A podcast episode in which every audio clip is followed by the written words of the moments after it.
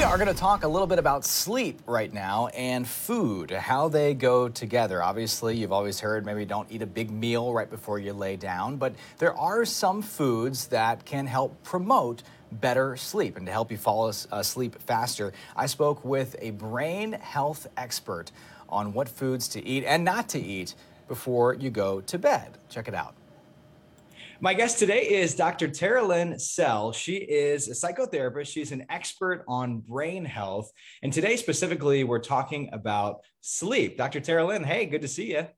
Good to see you too. What a better conversation than talking about sleep. Everybody wants it it is a hot commodity for sure. I was laying in bed last night trying to shut off my brain, and it's like, well, I have this interview tomorrow with Dr. Tara Lynn. So yeah, it is uh, it is something that a lot of people struggle with. And then of course we all know the people that can just seems like they can shut off their brains instantly and fall asleep. But for those of us who can't, um, there are some strategies and some tips to kind of help us fall asleep, and some of them revolve around food, which I can get behind. And you have you have some some foods to help us sleep, right?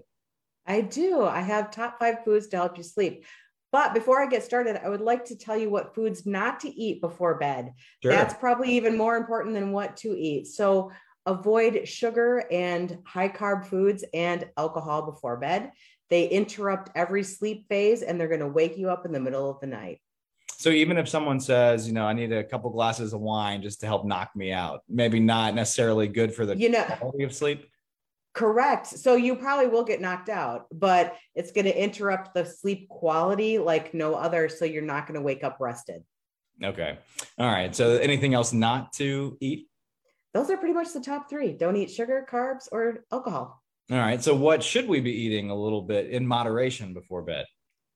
yeah, everything in moderation, right? So the, the first one I have for you is collagen protein. This is more of a supplement than a food. Um, it's it's kind of a hot supplement right now, but it looks like this.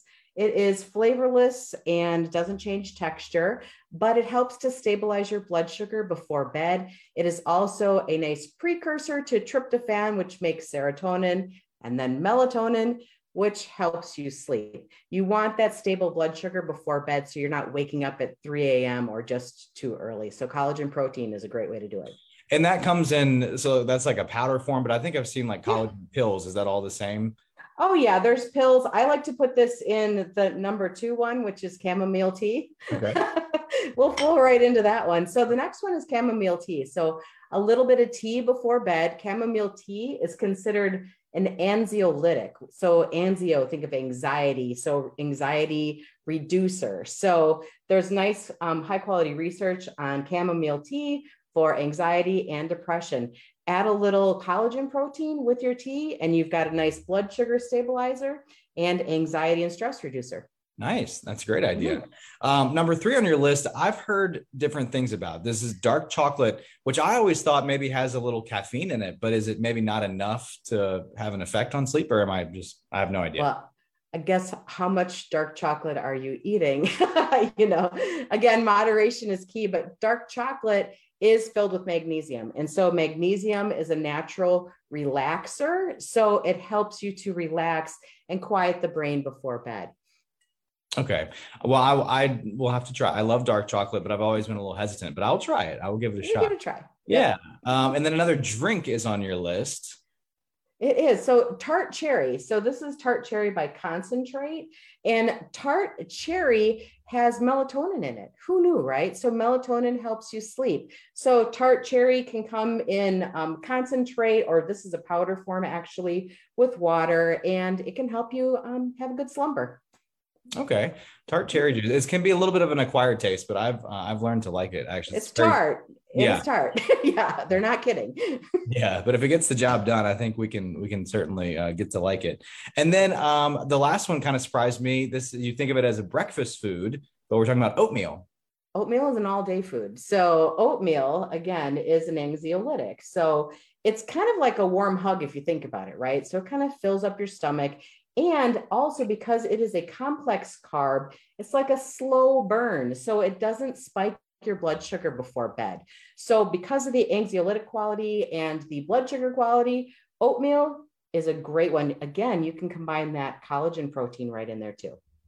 Nice. I like that you can combine that's what at least three of those or you know and kind of make a superfood. I don't know. You could put some chocolate in there too if you want. Yeah. So there you go. there you go. A superfood yes. to help you kind of cocktail to fall. Absolutely. Different kind of cocktail. Yes. Um, yes. So say you you've kind of done the gone the food route. You're trying that. Is there anything else that you recommend when you're you know laying there in bed trying to shut off the brain? Uh, just some strategies to kind of help fall asleep faster.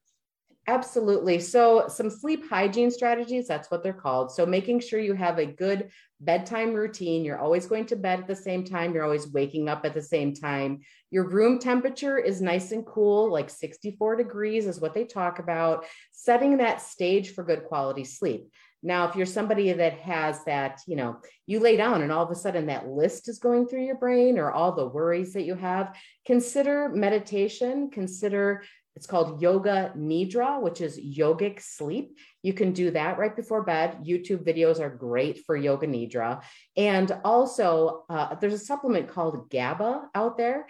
And GABA, well, if you think about alcohol binds to your GABA receptors, there's actually a supplement called GABA, which can help you turn down your brain and fall asleep. But check with your doctor first. Interesting. Okay. Mm-hmm. And, uh, you know, we always hear about people counting sheep, counting things. Is that a, a technique too that, that you can, is that part of um, some of the mental kind of exercises you can try?